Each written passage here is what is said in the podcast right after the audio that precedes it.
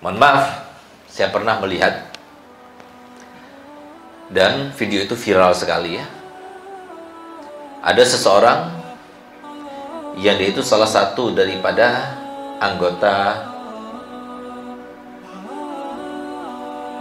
eh, pengikut faham-faham yang sangat ekstrim ya, yang mempermalukan Islam dan menjelekkan Islam ya. Dia berasal daripada Arab Saudi.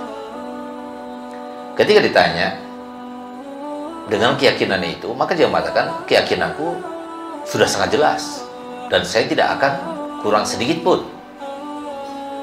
Keyakinanku adalah keyakinan yang paling benar, sementara keyakinan semua orang salah. Maka kemudian presenter itu ditanya kepadanya, yang berkeyakinan seperti keyakinanmu di antara umat muslim yang ada sekarang di dunia atau yang ada di Saudi itu berapa banyak? Ternyata dia katakan sedikit. Sedikit.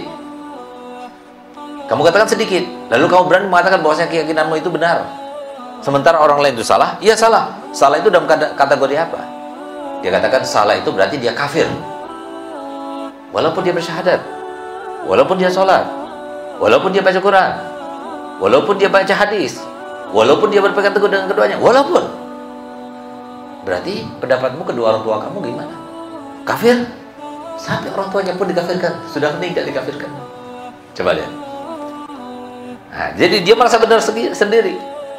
Nah ini kan salah satu contoh orang yang punya ilmu, orang yang belajar ilmu tapi disesatkan oleh setan, di bawah pengaruhnya setan sehingga tidak benar.